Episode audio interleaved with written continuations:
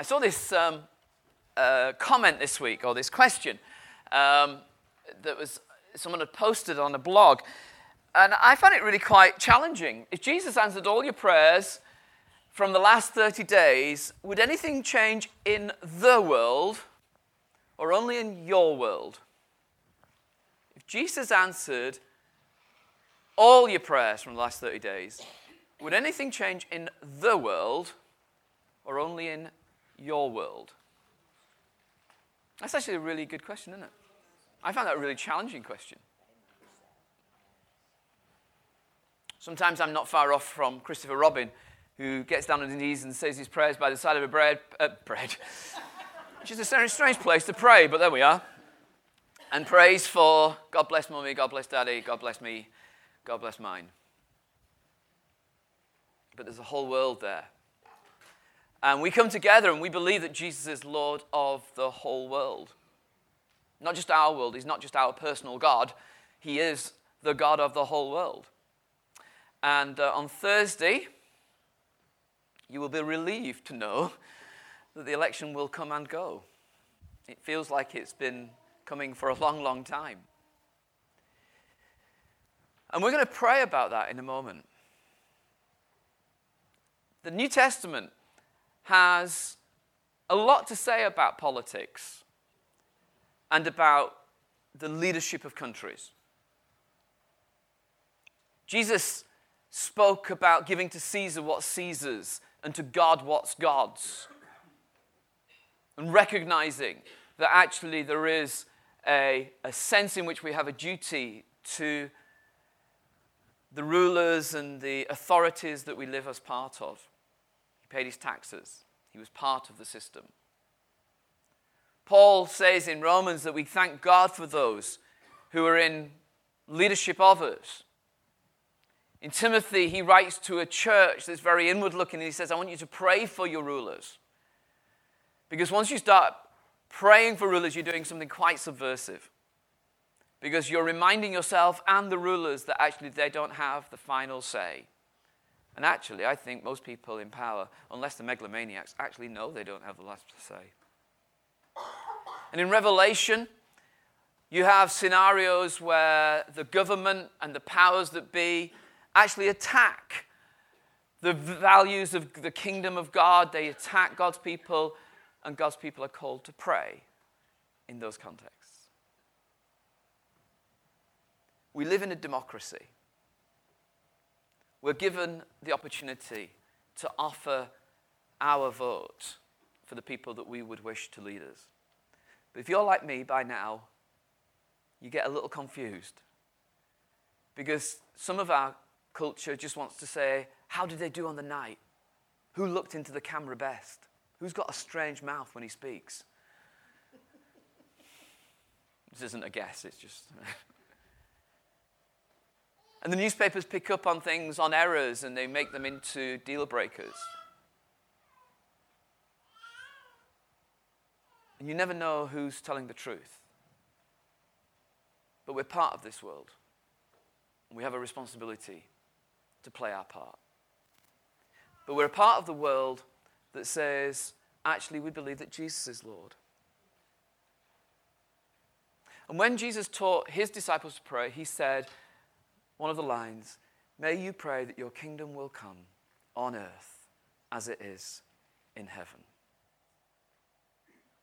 And on Thursday, we enter into a strange um, sort of theological moment where we have a chance to offer the possibility of what we think should happen, believing that overseeing it is an opportunity for God to see what should happen.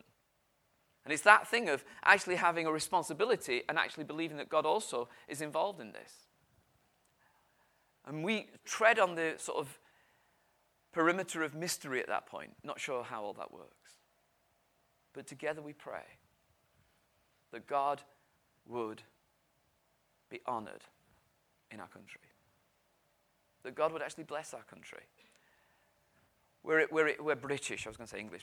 We're not all English. We're British. We're sort of part of Britain. And there's a sort of a deep kind of cynicism that, you know, God bless America. Well, the Americans can say that.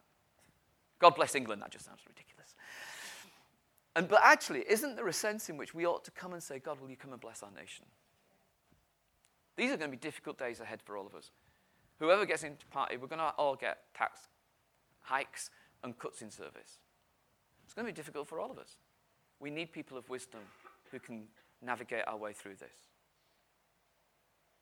So we're going to pray for the election on Thursday.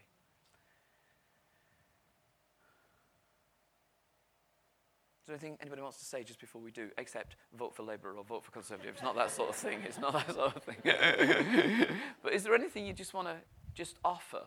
Because I'm, I'm, you know. Well, then, shall we stand? Lord, if things are to be believed that we hear, we stand on the verge of really difficult days ahead and difficult choices and um, a way of life that, that we have led that actually some people are saying is not sustainable. And we're going to have to change some of the ways we are as a country. Lord, on Thursday, we pray that your will might be done. We pray that, not understanding exactly how that will work out, but Lord, we pray together and joining with Christians around the country, praying that your kingdom would come in the UK as it is in heaven. We pray for those who are standing for Parliament. We pray for those in Salford, across the whole range of options and parties. And we pray that you would see that in Salford, people with great wisdom and ability are returned. We pray, Lord, for the government and the leaders of the governments. Lord, I want to pray that they won't just give in to the glitz and the image, but Lord, they'll want to work with integrity and competency for the good of the whole nation. We pray for the poorest members of our nation. We pray that, Lord, when the cuts come, they won't get hit the worst. We pray for justice. We pray, Lord, that you would so move in our nation that there would be a, a sense of temperance that we'll hold back, that we won't go full tilt down an economic dream, but Lord, we'll actually have self control as a nation. We pray you would bless our nation. I pray, Lord, that people will recognize there's more to life than how much you earn and how many things you have. I pray that people will recognize there's more to life than just who they are in their little household and circle of friends. I pray, Lord, that you would establish your kingdom. And Lord, that that might grow in our country.